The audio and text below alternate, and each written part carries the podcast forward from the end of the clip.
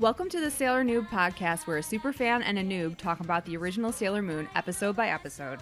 I'm your host, Mikan Hara, joined by my co host. I'm your co host, Caliban, and whoa, what's going on? we'll get into that in just a moment. What is happening? I know. We're a couple of magical people ready to moon prism power make up this episode. Sailor Noob is a part of the Just Enough Trope Network. Uh, so before we get into it, do you want to have like some uh, initial impressions? Well, we're supposed to. We've set up. I don't know. Only once before have we done this, but we set up this thing where we're supposed to. I'm supposed to kind of Oh, try yeah. to say what I think is going on every Cal's five episodes or so. Yes. And I suppose, I mean, if you do it on the on the ten, you do it on the five. So we're Yeah. actually one late, but but it, we're but the, the things are already changing. Like for me to predict something, it doesn't. Things are already turning over on their own. You know what I mean? Like we just got a new. um sort of quest or, or, or chapter that we've entered into here yes. and so, I mean, I get I don't know how I would have predicted that rainbow crystals would be inside of uh, human yomas who are all uh, being chased down and, and stuff's going on there. So, but anyway, um, not having been able to predict that, um, maybe we need to find a, a better spot for me. Maybe like the the the second um, we lose a, a, great leader of the Dark Kingdom or whatever, Uh huh. then we go, okay, well there goes. Epaulet Cape guy or whatever. What, do- what do you think's coming next? Right. I don't know. Maybe that's when we need to do it. Oh, okay. So you're you're you're suggesting we don't do it as often as you were originally suggesting. No, I still think every five episodes is a good idea. I just didn't know when we started it that in two episodes we were going to lose like the main bad guy, and not only lose him but have him die like a hero's death, kind of, Yeah. and be a total flip flop, yeah. and then have a character who had basically been forgotten about for 10 episodes uh, usagi's friend naru uh, suddenly be thrust into like the spotlight as the co-lead of the show yeah. an effect that continues again this week Yes, it does. So I feel unable to even comment. I feel Oh. unable to share my opinion about what I think is going to happen. Okay. Because things are up in the air. Yes, yes, It's they are. chaotic. Yes, they're very chaotic. Um, well, maybe we should uh, just go ahead and get into it then. Okay. Uh, today we are talking about episode number 26, Naru-chan ni Egao wo, Usagi no Yujo in Japanese, Restore Naru's Smile, Usagi's Friendship, the English translation, Mm. and the English title, The Power of Friendship. Mm. I see a, a that's a no for me, dog. Head shake Uh, it's there. really the power of uh, fundamentals uh, and the sweet science, the sport of kings. yeah. we'll get into that. in Oh, bit. okay. Yeah. Well, yes, I know what you're talking about now. The show opens with a music box theme playing that same theme that we hear when somebody's having a dream about a woman yelling at them to find a crystal. Uh, it's Mamoru. Yes. He's dreaming, and uh, T- uh, he's seeing a Usagi-looking woman from a parapet telling him to find the silver crystal, Mhm. and all will be revealed. Yes. And then, oh, football practice. Mamoru wakes up. He asks himself, who, who is that princess? And w- will this mystery be solved when I find the crystal that they, she was talking about? And am I Tuxedo Mask? I liked that I don't know how we're Keanu voice you fig- did there. Oh, I don't know how we're gonna figure this out. Uh, meanwhile, in the DK, uh, Beryl is like, okay, okay, all right, we, we, got we got one rainbow crisp, crystal. Where, what's the plan going forward? Mhm. Zoisite, give it to me. And at this point, it's this is weird. It's sort of like seeing Darth Vader get up and do team building exercises with the other like uh, admirals on the Death Star Yeah. because she's just been the person that people approach respectfully and they're like here's what i gotta do boss and it's like you do this and that and now she's like what do we got we got crystals we got crystals we got red blue we got green orange what do we got what are we looking for Yeah. do Yeah. this yeah. zoe do the thing boom boom yeah come on come on come on come on like now they're all like brainstorming and like working because they don't know what's going on i guess either Uh, it it certainly seems if the Dark way. Ruler is resurrected, it's gonna be against the odds, and they better never just sweep everything under the rug and be like, "Plan worked great, Your Honor. we, we we never had a doubt." right. But if this person does come back, like it's yeah, they're gonna be like, "How do we pull that off?" Work, everybody. Take five. well, Zoisite shows us that the next rainbow crystal is in a man. That man is a real white-looking mustache dude. There's Yes. a way. I mean, eh, Usagi has blonde hair. Everybody's ethnicity is anime in this show, but Absolutely. but I feel like this guy is there's a, there's a look that you get in some anime um, where it's they're just designed to be like, hello, I'm a white guy. Hello, I'm Mister Thompson. yeah. Uh, kind of like um, well, this is a specific thing, but remember uh, Miki Makimura's dad in Devilman Crybaby? Gosh, I don't. He was he had blue eyes and Uh-huh. like a spiky haircut, and I think he had like a mustache or a goatee. Okay. And because she was She was um, like half mixed race, Yeah. uh, and he was American, and I think he had originally come there as a missionary or to he they were Christian because it's important to the To the show, show. Devilman yeah. Crybaby. Right. But uh, yeah, and so he was like a blue-eyed, you know, hey, the big JC loves guitar music. Listen to this, you know, he's like a real uh, Jesus-y kind of dude. Sure. Sure. Did they make his eyes bigger than everybody else's eyes? Because I've seen that before in anime too. Yeah. It's anime. Everybody's eyes are big. I know, but uh, one of my favorites, like Marmalade Boy, they go to they there. There's a part where there's a lot of foreigners, Americans, and they make their eyes like twice as big as everybody else's eyes. Wow. Yeah, I don't know how to feel about that. That's what that feels like. Oh my god. I feel bad for every little footman statue out in front of somebody's a rich person's house Oh now. goodness. That's what that feels like. Well, anyway, it's a good example I picked because this guy is a priest. yes. As far as we can tell, he has a Mhm. collar and the whole deal and a rosary. He's a uh, Catholic priest, hmm I think. Only Catholics have the the things, The- right? I have no idea. Well, that's the walking around cassock or whatever for a Catholic priest. Sure. But there is ceremonial garments for other denominations and Yes. churches. But yeah. Uh, so next day at Juban Jr., Naru is not there. She's been gone for a week, and Usagi is really worried.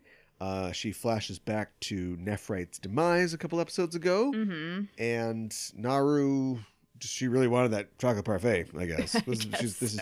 is yeah, hit her hard. Yeah.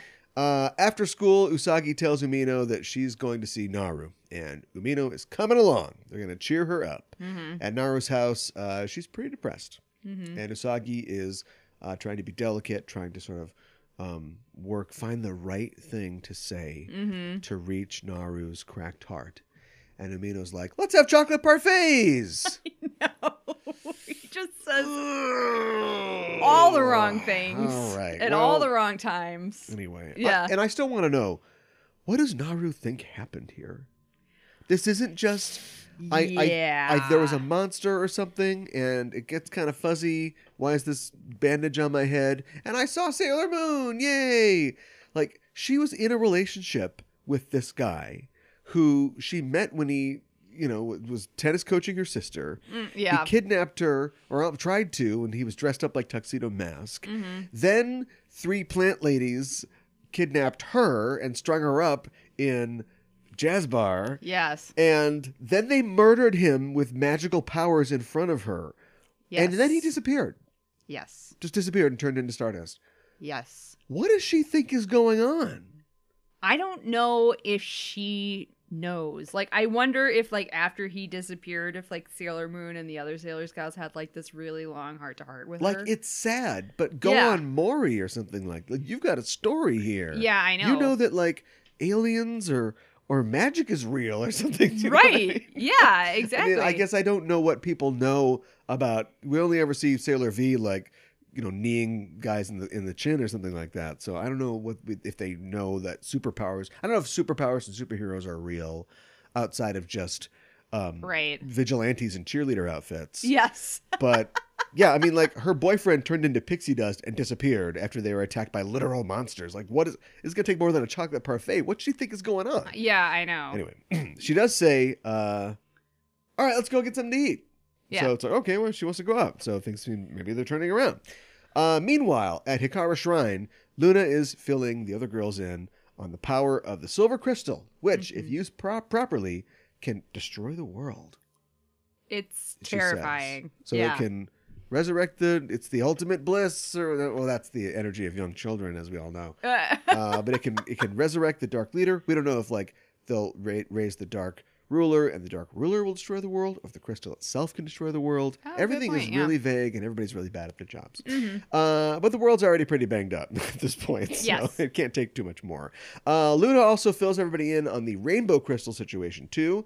Uh, we again see this flashback uh, from space uh, explaining how the reincarnated humans are uh, have become the Yoma. Um, I'm not sure if it's a translation thing, but I, I don't know if like I don't know if the seven pieces make up the crystal or if they get the seven and that will allow them to get a separate crystal, which is the silver crystal. That has not become clear Yeah, I. because seven It is not clear. seven crystals that are different colors are suggestive of like a prism or a rainbow.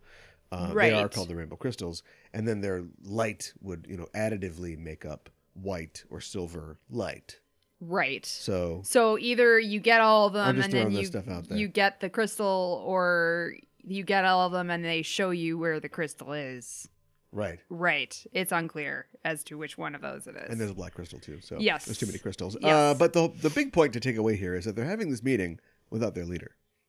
yes, exactly. After she has just been crowned leader. That's right. Yeah. There's a girl with a moonstick somewhere who's not at this not at this meeting. Yes. Uh, and Mako is uh, like, after experiencing one guy that she threw in a bush and then almost atomized, she's like, "These bad guys, they got to watch out for this girl right here, who has two thumbs and is hung up on a senpai who used to spurn her." And uh, Ray's like, "I was gonna say that." yes. See, Ray agrees with me. Uh-oh. Every new sailor is just all the personality traits of the old ones plus an extra thing. It's, it's wearing thin now.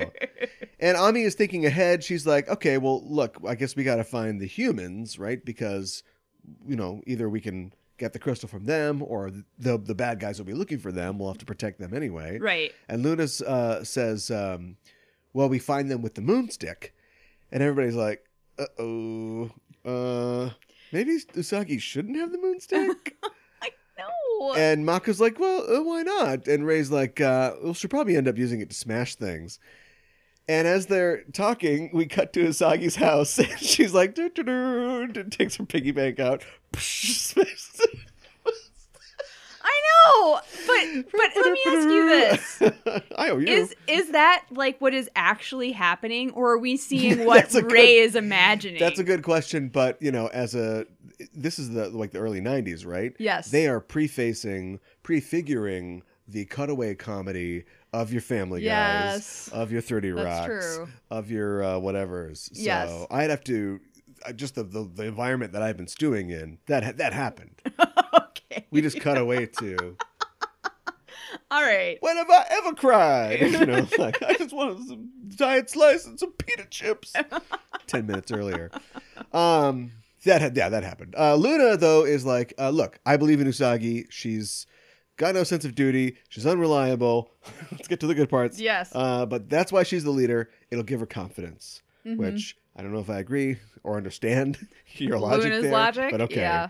Uh, this will teach her responsibility, having to be responsible. And that Yeah. makes sense. Yes. You you treat people with the amount of respect that you require of them. That sounds like I'm trying to use people there. Uh, give people a sense of worth, and they will return that Yes. by being uh, Worth- worthful, worthy? I don't know. worthy. nice job. Uh, she really goes to the bat for her, and I think that's great. Uh, and then finally, we get something of a redemption for how dumb that they're they they make her. Um, I- I get that it's it's a character, and having a happy-go-lucky main character who isn't exactly cursed with a vast intellect is a long-standing anime trope. But they push it so hard sometimes. But if I'm to read this right, it's all in the service of seeing her mature as a person and a leader Yes. and it's got to pay off, right? Mhm. She has to start down here if she's going to end up here. right. Yeah. yeah. I hope Up that's what they're high. doing. Moonsticks crossed. Yes. The girls kind of vote informally. Uh, Ray says, no, no way. We're going to take it away from her. Uh, Ami's like, uh, she's in, but then Ray pinches her really hard on the leg. I know. She's such a bully. Yeah. And then Mako says, well, I don't know any of you guys. so let's, uh, what, do we, what if we give her a call? Yeah. So they call her up on the Avengers card, ring, ring. Hey, Usagi, you know, we're having a pretty important meeting. You want to come down here? She's like, oh, well, I'm going to Yokohama for ice cream. And everybody's like, "Wah, wah, wah." Yeah. despite all this, Exactly. uh, I would say that this is a Dumb Bunny too. Oh. Okay. I'm going to reveal that now as the episode goes on. In this episode, her actions seem dumb, but her friends don't have any context for her actions. I think you were telling me that, like, Yokohama isn't just down the road. Like, it's Yes. a big station and it's kind of a ways away. So if you're going there, you make a day of it. And Yes. so clearly she never, and we don't know, uh, again, like I said, they already had, maybe they sent her a message before, hey, we're to have a meeting. And this is the second message. But We whatever know, yeah. it, it you know the, the the city is beset by evil monsters from another dimension you should kind of be on call Yeah. and this is just her going whoop i'm out of here Peace she's out. not this is all in the service of her trying to bring her friend out of this funk Yes. um because of something that because their superhero lives intruded on her this is this is her, another spider-man moment like Yeah. she one of her friends or family's life is being ruined by Yeah. the fact that she's spider-man yeah Yeah. Exactly. um, but anyway, uh, in, in spite of all that, Usagi is showing way more emotional intelligence than her friends who are ready to just vote her out because she just wanted She's- some change out of her piggy bank. Right. It's going to Yokohama. Um, yeah, she's using the moonstick as a hammer. Not, not, that's a vote against. But anyway, the point is only a two. Uh, meanwhile, across town, Usagi, Naru, and Amino are sitting on a curb by a graveyard.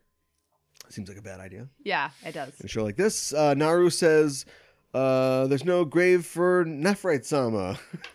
yeah, see, Yeah. it's a bad idea. Yeah. yeah. Uh, and she starts to cry, and Umino, um, uh, excuse me, Umino says, uh, "Oh, it's a Peking duck. I never had Peking duck. Oh, I'm so close to having Peking duck. Th- this is a time in my life before I had Peking duck, and pretty soon I will be in the part after when I've had Peking duck." So what is he talking about? Just having a conversation. by Usagi starts himself. throttling him, and Naru runs off to meet a priest. She finds a priest. Mhm. It is our priest, Yes. unless they all look alike to me, these foreigners. Yeah. Right. And she asks him what she should do. Uh, someone important to her died, and he says, You were important to him. Your love saved his soul. Mhm. I don't know how he knows all this. I don't either. And he says, Love is all around you, it's behind you right now. Yeah. Which, again, is weird because. You know, we know that Zoisite's got a little flair. She turns around, and there he is. Yeah. Yeah. Was the priest just speaking generally? And Zoisite's like, Whoop, better hurry up. That's a good one. His little legs are crossed, sitting down. He goes, comes flying real fast. Ah, nailed it. Um, I like the way you think. I don't know that that maybe Zoisite just has that much impeccable timing. I don't I don't know. Like got to make this work, so I got my little flair. You know, Batman spends a lot of time like with his knees up by his ears, just waiting for somebody to yeah. be like, "But we'll never get caught by the Batman." Let's make you oh, legs asleep. you know, through the skylight. yes. Yes, I have I yeah, he does a lot of waiting. We cut to Usagi and Umino. They're looking for Naru, and suddenly Usagi's bag starts glowing, and Luna arrives to tell her that it's the moonstick Mhm. reacting to one of the rainbow crystals. Yes. So that's a new thing. We have our own black gem jewel now. Yeah. That the moon uh, stick can detect rainbow crystals. Uh, rainbow crystals, says Usagi, unable to turn it into some kind of food pun. Um, and that's why you tell your leader about what the meetings and when they are. Right? So they're filled in. Uh, they use the stick to track down the signal. Back in the graveyard, Zoisite is going to use the crystal on the priest, and Naru tries to stop him. Um, and Usagi arrives, and Luna tells her to wait for Mako to arrive. She's like, well, "No, no, no, no! Wait, wait for our Hulk to show up." Yeah. But Usagi is not going to wait, and she transforms into Sailor Moon. She confronts Zoisite, but he zoys, and he Yeah. activates the priest. An orange crystal emerges from the priest. It's like Infinity War. Mm, and yeah. the crystal shoots up, and the priest transforms into. Um. He's got like chicken legs Yep. and wings. Yep. and he's got boxing trunks Mm-hmm. uh, and a belt and gloves Mm-hmm. and a head guard Yep. and a mustache. Yep. and he says, "Me no preacher, me boxy." so I don't know. Here's my theory. I am going to get a theory out today. It seems like the Yoma are becoming dark reflections of the humans, or maybe the humans are attracted to aspects of the Yoma that are in them. So, e- example, Mm. Crane Master Joe likes games, so he became GameSen yes. but maybe because it, it's that Yoma is all about games or something. Uh, Right. he he then became attracted to Crane games. Right. Do you know what I mean? right. Right. Right. And I the see what you're fa- saying. I'm going to stretch it here, but the father's a priest. I'm guessing a Catholic priest, perhaps Irish Catholic. So maybe we've got like an Irish Catholic boxer here. I think there's Sure. you know, a, a Japanese national who has about as much understanding as I do and has maybe possibly seen the Daniel Day Lewis movie, The Boxer, would be like, ah, that all makes sense. Right. so that's all I could think of. Why this priest turns into a boxer. Monster. Yes. Yes. Anyway, he's like, the crowd is calling my name. I'm the champion. Wow. and he he's got a bell. The bell on his belt rings. Ding ding ding ding. And Sailor Moon's like, I'm not a boxer. I'm not a boxer. and he says, I'm a champion. Lovely punch.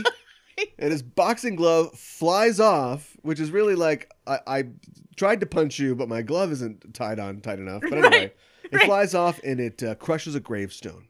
Yes. And he says, I am king of kings. and he shoots in one of his gloves at Naru. So he's shooting boxing gloves. Umino pushes Naru out of the way in one of those, like, oh, he saved her. Um, but he doesn't. Um, I think he's okay. I think we find out he was a little hurt later. But yes. um, but he doesn't get like wasted by this guy. No. Uh, then we get another lovely punch. and just as it seems that Sailor Moon is going down for the count, Tuxedo Mask swoops in, Yes. carries her to safety. He says, "Gentlemen do not box ladies; they hold them gently." Some weird gender politics going on. Yeah, a a little, little bit. traditional, but whatever. Uh, Zoisite says, uh, "Knock out the fancy man too," and the two of them square off. And then we get, I am a champion triple punch!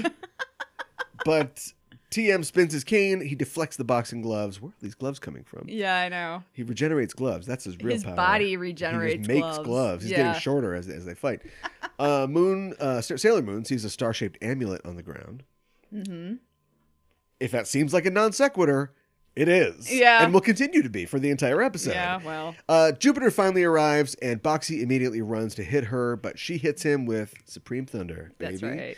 Uh, everybody gets to yell their moves. So Yeah. we got Lovely Punch, we got Supreme Shukim Sunday. Yes. We got it all going on. Uh, she destroys Boxy's glove, and Sailor Moon gives him the moon healing escalation. Yes. We get a refresh. Yes. Now the priest is back. He's fully decked out in his Sunday robes, but he's like, this didn't happen to Crane Master Joe. No. He- they like leveled up the priest. I know, right? He went He's, from like just sparkly. like walking around like black, you know, uh, Matrix outfit or whatever, Yeah. to like full white Sunday robes. Yes. There's a, like a rainbow and clouds behind him and everything. Yes. it's like, what's going on? And he sounds like he's giving a sermon or something yes, like that. it's really weird. Yeah. Crane Master Joe just like collapsed. Yeah, basically. Yeah. Uh, Tuxedo Mask grabs the crystal, the orange crystal. Yes. And he runs off. And Luna's like, whoa, whoa, whoa, get, get, get the crystal. Yeah. And Sailor Moon's just like, that tuxedo mask, Mm-hmm. so he makes it away with the crystal. Later on, a building, Tuxedo Mask is holding this crystal. And as it glows, he turns into Mamoru Chiba. And he says, I finally understand. I'm Tuxedo Mask, Yes. the last one. the last one to get it. yes. Back in the cemetery, Umino got hurt uh, helping Naru, and she binds his wound with the bandage she used on Nephrite Yes. which she weirdly still has. And she Mm-hmm. says that she'll be back at school tomorrow. And Usagi opens this locket. It's shaped like a star. She opens it up in a music box version of Moonlight Densetsu, which she doesn't recognize, yeah, right. even though we know it exists in their Because universe. they've sung it Uh, starts playing, Yeah. yes. Uh, and it has a glowing crescent moon inside. Mhm. And Mako and Luna are looking on, and Luna says, "Yeah, you know, sorry, I was hoping that uh, she'd do something cool during the fight, but you know, so whatever." and Mako's like, isn't her devotion to her friends the friends we made along the way? uh, and uh, Oh, wow. Naru is like, hey, where'd you get that locket from? And, and Usagi's like, somewhere. What? I think okay. I've I've seen this before. So I mean, uh Tuxedo Mask dropped it at some point. I didn't see that. I know, but I think we're supposed to infer that Okay. um somehow. But I think it might have been but it, there's something that's kind of uh reminiscent of something to Usagi. Like she seems like yeah, yeah, yeah. seems yeah, familiar. Yeah, yeah, but uh I think TM dropped it. So yeah, yeah. Okay, got me in with that. All right. Yeah. So that's the answer to that. Yes. So, um, already we're getting lovely bull. Mm, yes. No, already we're getting uh, a variation in what I was already complaining about last week, which was every time I challenge this show, it comes right back. Okay. Because I said, well, all right, now we've got a new development, but it's the formula is they'll meet seven people, Yeah. there'll be seven crystals, Yes. they'll get the silver crystal. hmm But already there's a hitch in that giddy up because the second crystal they don't even get because Tuxedo Mask is like, whoop. Yeah. Yeah. So yeah, good job, show. Yeah, I know, right? Still surprising. Keeps me. you on your feet. Yeah, Yeah. and uh, I, I like the fact, or I guess I'm a little weirded out by the fact that the disrespect of Usagi is starting to become part of the meta narrative. like they're they're all aware of how mean they are to her now, and they're like, "D- does she deserve that we're this mean to her? I, They're I literally know. like kind of putting her on trial, and she's not there. yeah. Which is the weird part. It is weird. Yeah. She can't defend herself. I am king of kings. You had a lot of really great catchphrases. I'm gonna miss them. yeah.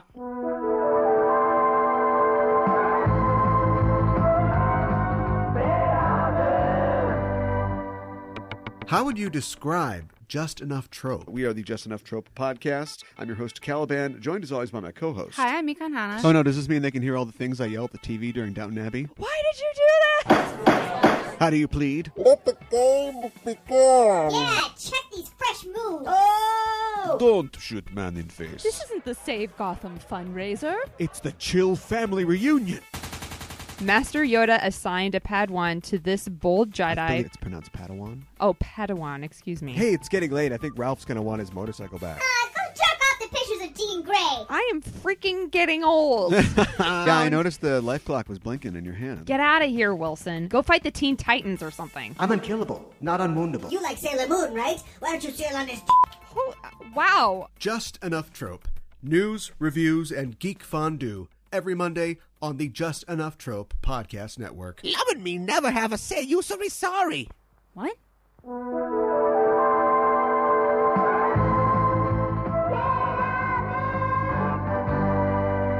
So for Kyoro Kyoro Miru, curiously looking around where we talk about elements in Japanese culture, I thought we would twofold talk about boxing and Christianity in Japan. So, um, in 1854, after uh, Matthew Perry uh, made land in Shimoda, Shizuoka, soon after the uh, Kanagawa Treaty or the uh, Convention of Kanagawa, uh, that was the first time boxing was introduced uh, in Japan. What was the year? Uh, it was 1854 Okay. It was prevalent at the time uh, for American sailors to have fights on board their ships, where where they would encase their fists in slim leather. Um, Uh, yes. So in this is wow. yeah. Everything just okay. Never mind. What? Everything just comes out of that. A lot of stuff come out. Comes the out Japanese Of that, are the wet cement uh, culturally of the world. Uh, yeah. I can see what you're saying. It all makes so much, and I hate to generalize, and I hate to put everybody right. in a, a pile, but I think you know something like um, I don't know, uh, you know, America loses you know the Vietnam War, and we get you know some pretty good movies out of it. Mhm. Seven Right. eight years later, Right. Um, but also it just sort of drives us a little crazy. hmm Um, Funky Town, uh, letting ABBA in the country. No, oh wow. But it sort of it leads to certain something. But like Jap- Japan, you just look back and you go, oh, a bunch of round eye sailors went. Guess what? you're with us now. Yeah, I know. And we got a lot of things we want to show you. And then fast forward, uh, you know, almost 200 years, and Japanese schoolgirls dress in sailor costumes. yes, It's so, I know. it's like a bad, it, it's like the world is, it's like God is a, is a first time DM. Do you know what I mean? This would be really cool. Well, it's just like, you know, I mean, if you played role playing games with like a, a guy who's like, or, or girl, uh, or gender neutral, uh, who knows what they're doing, and they create a world, and you realize that it, they create subtleties that isn't until later you go like, oh yeah, this is a pretty good that was a idea. really nice touch. Yeah. And then somebody who's a first timer, basically just you look at their map and it's like, it looks like Lord of An- the An Rings. adventure map. Oh, so the or- bad guy okay, lives yeah. in a, a, a evil land that has a mountain range that kind of goes. Actually, come to think of it, the Lord of the Rings map kind of looks like a first time DM too, doesn't it? yes, yes, I would say so. There's just a simplicity, but like you look at the real life Japanese, and it's like, Yeah, we, I know. We blew up their cities with atomic bombs. They're like, atomic energy created a giant lizard that that destroys cities. It's like, you little guys. I know. Input in, input out. I know. Output. I know. Output out.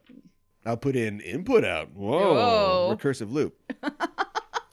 Tell me about the sailors boxing in Oh, Japan. well, um, uh, the so so that happened, and so that boxing was introduced, uh, and then it was uh, 1896 when the f- first uh, boxing gym called Mariken Training Institute was started in Ishikawa-cho, Yokohama, Kanagawa by Toranasu, uh, excuse me, Tornas.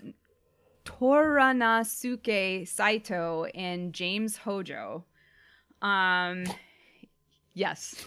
Uh, Did they have pancakes at this boxing school? uh, I don't think so. Which name is?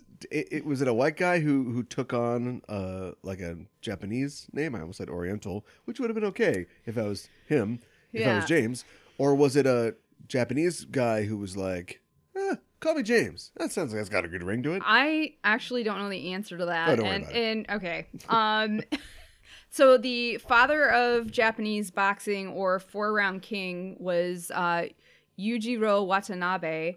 Uh, and following being educated with being bo- uh, with boxing in San Francisco, he returned to Japan and started the the Nippon Kento Club in Tokyo on December 25th, 1921. Sure. Um, there are not a lot of fighters in Japan who qualify to be categorized as heavyweight.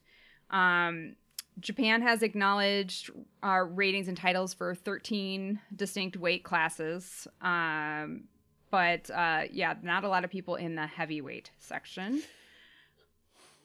Uh, well, yeah. I, I I mean, you know, genetically, it just seems like right. I don't think there's anything wrong in saying that. No, I don't There- think so either. Minute bowl. Do you know what I mean? There's a reason that like there are guys in the NBA who barely speak English. yes. You know, and we and came right over from Africa is because like the guy's nine feet tall, and they're like, well, I mean, he's gonna get some block shots. Right. So yeah, I mean, like, sure, they're sumo wrestlers. They're literally some of the biggest people in the world. Right. But yeah, I mean, there's not going to see a lot of Japanese boxers uh, in uh, like cruiserweight and above. Right. But that doesn't mean you won't at all. No, and I, I think partially because of this, um, there aren't a lot of Japanese boxers that are um, uh, known in the U.S. because they just don't necessarily rank in the same weight classes. Hmm. Um, uh, and uh, getting a license can be quite. Uh, a, a thing to do. A boxer must complete two tests. The first is a written exam to display that they apprehend the regulations, and then they also need to fight in front of people Yeah. um, to get that. Um, all right, moving on to Christianity in Japan. At the end of 2017, there were about 1.9 Christians in Japan, which is about 1% of the overall population. 1549 marked the first time the orderly Christianity showed up in Japan via Portuguese Catholics. Portuguese. Yes. Uh, Francis Xavier. Oh, the Dutch. Oh, didn't bring Catholicism to. No. well, I guess they weren't the first. So, But they uh, weren't. They were Protestant. Yes. uh, Francis Xavier, a Spanish missionary, came to Kagoshima. Guy got around. Yeah, yeah. He came to Kagoshima, Kyushu, Japan with the idea of establishing a church in Japan, and he starts the first Christian missionary projects in Japan. Yeah. Um, yeah. Do you want to say anything about him? Are we going to leave all the? Is it just going to be good stuff that we talk about?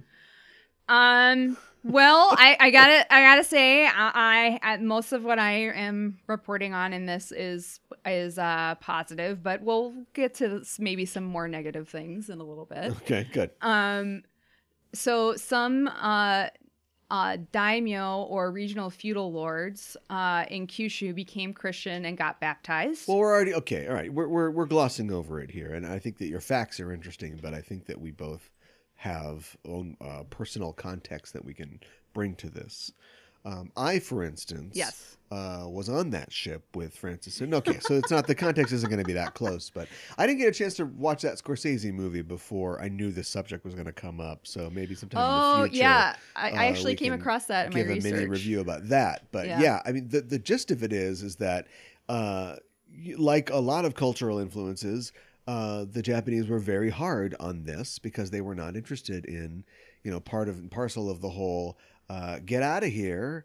Uh, we're gonna cut your head we're- off we're if we see you Close our here and you're Yeah. not Dutch or Portuguese in this one port. yes, Uh, and that had to do with they didn't want any ideas spreading about other religions and stuff too. yes, But, and I'm not trying to be like, you know, a college sophomore who took a comparative religion class here, but there's just something about Christianity, man. It's like the the the mimetic properties of it that like it I don't know, it just gets out there, you know, it just makes people feel good. mm-hmm. And so, despite the horrible things that were done to uh, Christians, you know, early in the early history of the movement, yeah, yeah, you're right. Like there were daimyos who were converting to Christianity, and this is all at the time when Toyotomi is, you know, he's their Julius Caesar basically. Like Yes, he's uniting the entire country. Yeah. And if there's one thing that Christianity loves, it's a united country because then it can really start moving around. right, I've also read that there were some political aspects to it as well. Mhm. Um, there were some daimyos who had um,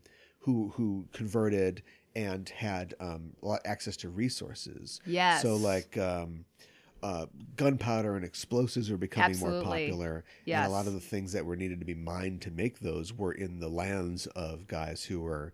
Yes. Christian. So there are other daimyos who are like, "Yeah, you like this uh, Jesus piece? That's pretty good, huh? You like that? Yeah, can I get Yeah, a little gunpowder, yeah. please.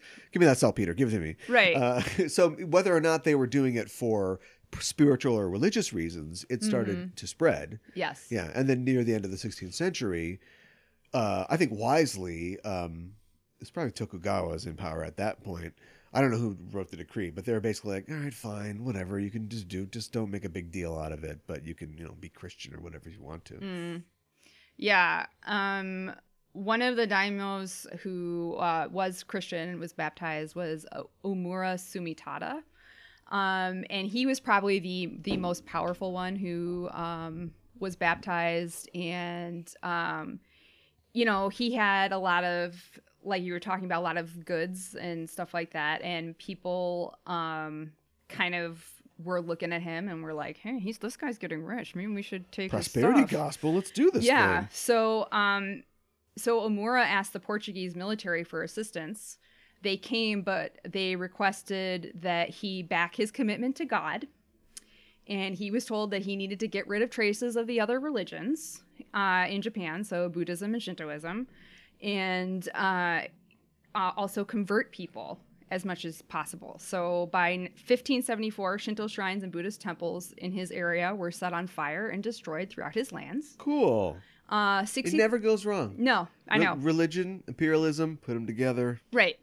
Delicious. 60,000 citizens were baptized by pressure if need be. Yeah. Well, Uh, I mean, to be fair, I don't know if this is spite or just efficiency, but was anybody crucified in Japan before uh, Christianity came there? No, I don't because when they so. found those little those little Christians that were hiding, they're like, "All right, knock, knock, knock, knock, knock." They, I they know. crucified them. I know they did. it's like whoa! I know.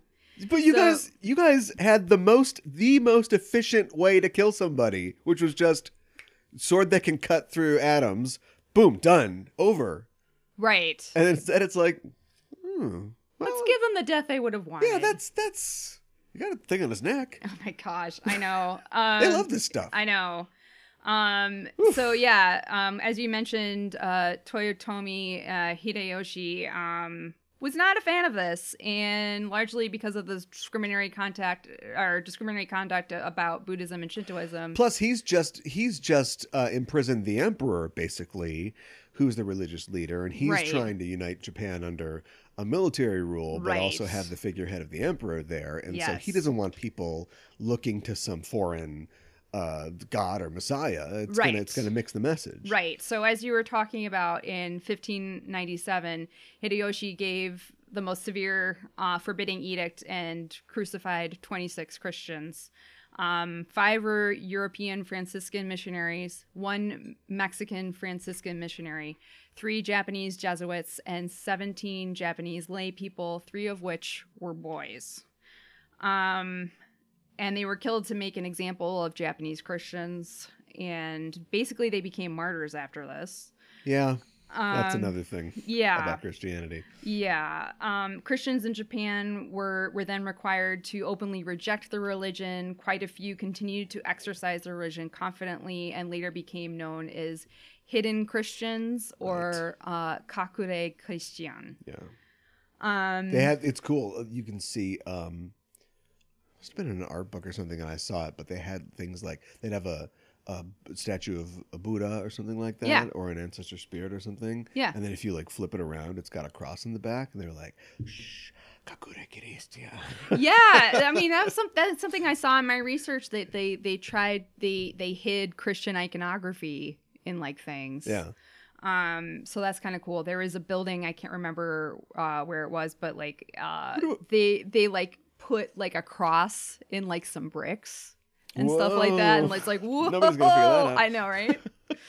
so yeah.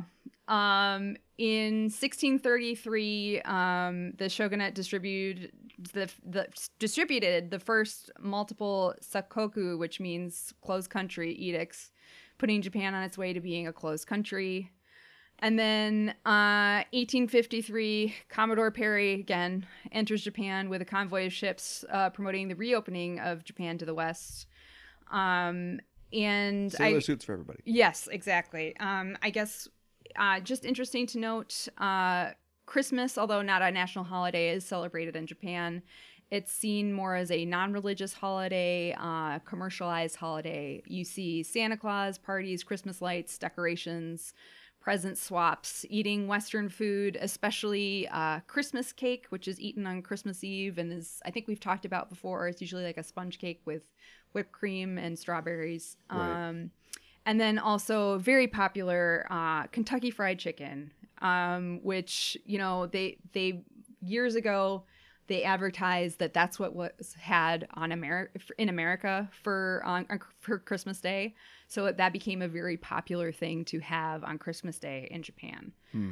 Um, and you usually spend the holiday with your significant other or friends, not usually extended family. Uh, Christmas Eve is seen as a couple's holiday, and romantic presents are exchanged.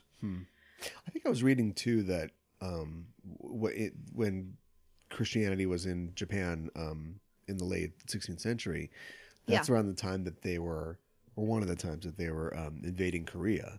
And so when they invaded Korea, some of the generals that went over there Yeah. were like really big into this Christianity stuff. Sure. And so it sort of So like kind of set Korea. up over there too. Yeah.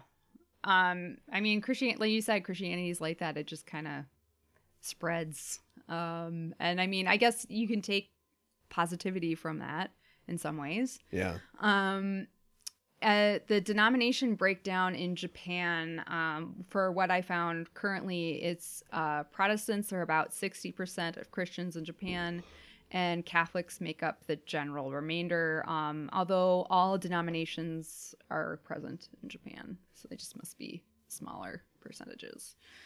Um, We talked about this before. did we? Yeah, because I was trying to figure out if think I was trying to figure out if the Tsukinos went to church or something like that. Oh, okay. Um, I don't remember if they did or not. Um, Or if- I Yeah. I went. I, I had a host family um for a short time when I was in college, and my host mom took me to I believe it was a Buddhist ceremony, um, that she went to weekly.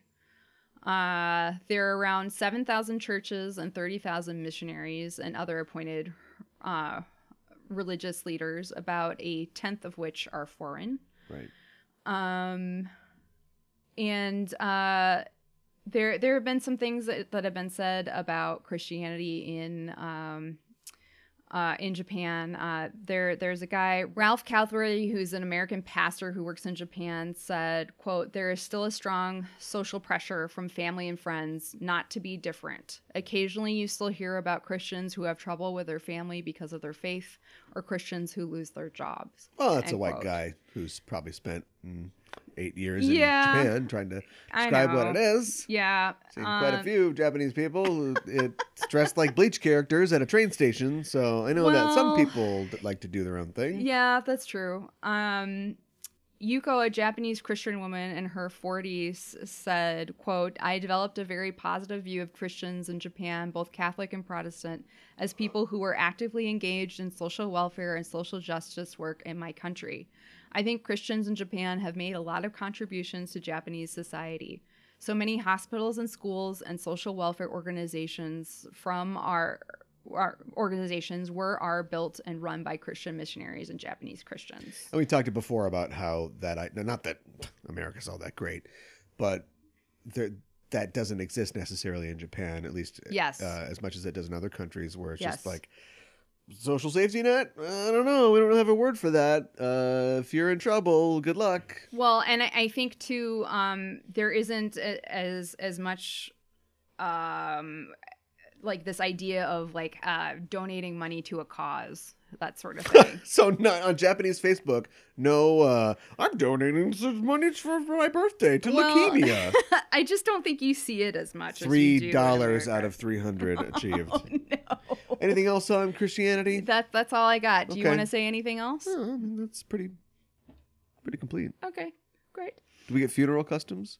Um, I I didn't get to funeral customs. More people are going to die. We'll talk about that in the Yeah, future. exactly. Um, Itadakimasu with Usagi. What did Usagi eat in this episode? Well, um, in this episode, uh, Umino is drinking something with a straw at Naru's house. We don't really get a good idea of what it is. Um, Naru says, "Let's go eat something good." Usagi tells the other sailors, "Sorry, I can't come over right now. I'm going to Yokohama Chinatown with Naru to eat something delicious." uh, and you already covered this. This is not a, a short trip. Um, uh, Yokohama is south of Tokyo and about 25 kilometers outside of Tokyo, 37.2 kilometers if you drive.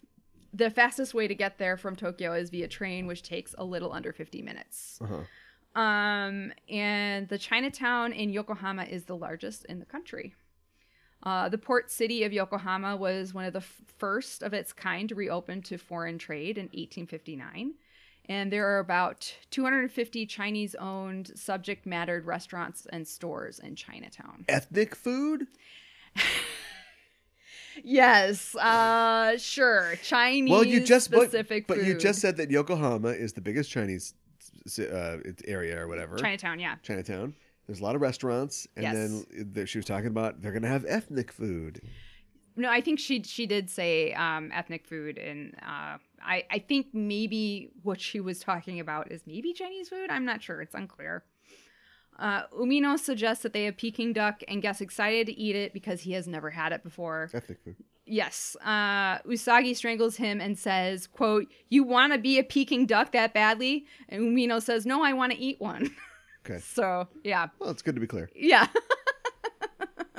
My Heart is a Kaleidoscope, where we talk about fashion and Sailor Moon. What the heck are they wearing in this episode? And um, we see Mamoru's PJs, a uh, black tank top, and I think purple shorts. I think he likes purple a lot. Um, and then we get repeat outfits from both Naru and Usagi. Naru wearing the sleeveless yellow shirt, long orange skirt, and aqua hair bow, and Usagi wearing the pink button up shirt and purple skirt uh, or purple, uh, yes, purple skirt.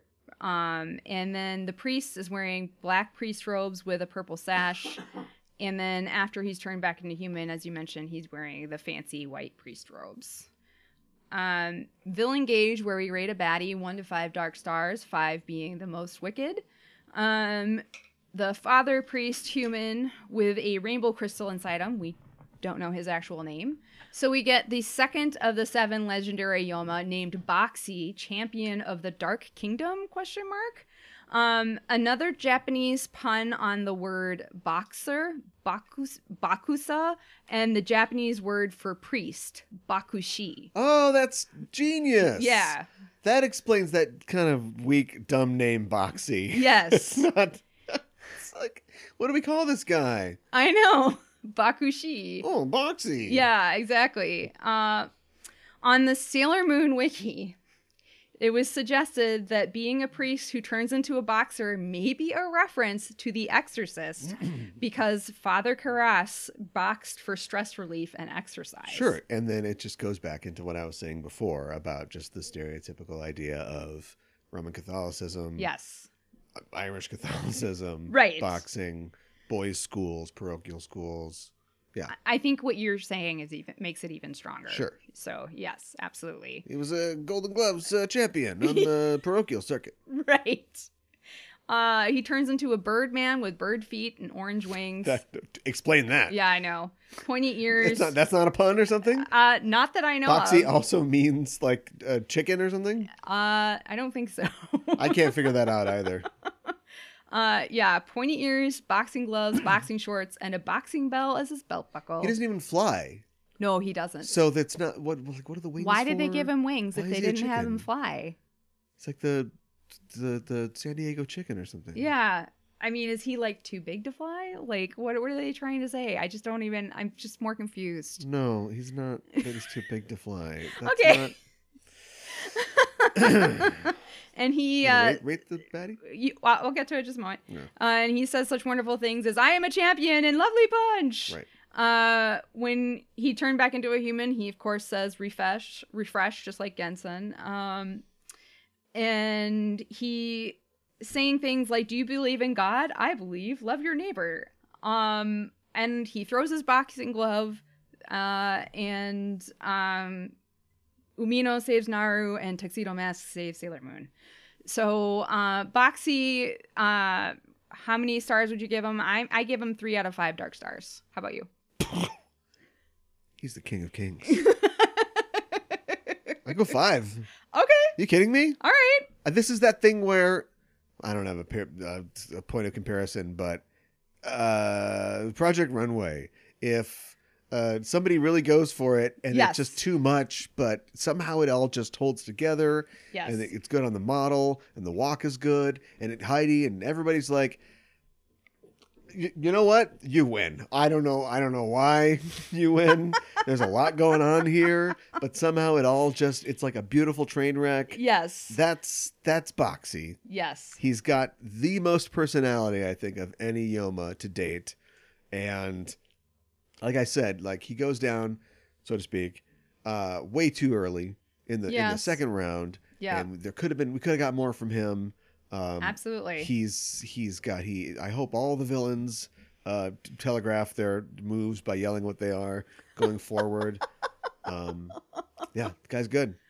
Uh, he was very entertaining. I have to give him that much. Um, so now we're at the point where we uh, give our rating um, one to five roses, five being the best. Uh, I give this episode three out of five roses. Three out of five. Yeah. Um. So ironically, in the way that the monster design of throwing everything at the wall worked Yes. uh, for a five, Mm-hmm. I would probably give this a three as well because this is an episode which is in which, and they're all gonna, probably going to be more complicated as we go. In which the bad guys are scrambling to get their plan together to get a crystal out of a priest. The good guys remember that their best friend lost her boyfriend, so they're going to take her out for sundaes. But in the meantime, a graveyard priest becomes a chicken man who yells, Lovely punch! uh, and Tuxedo Mask is trying to figure out who he is Yes. and steals a crystal Yes. and uh, literally says at one point, like, they're like, Are you a good guy or a bad guy? And he's like, I'm basically on my side. And we're going to find out, you know, when I get Yeah. that crystal. Yeah. If you guys come after me, I guess I'm the bad guy. Right. Uh, it's morally complicated. It's we want to be. This guy wants to be a Peking duck.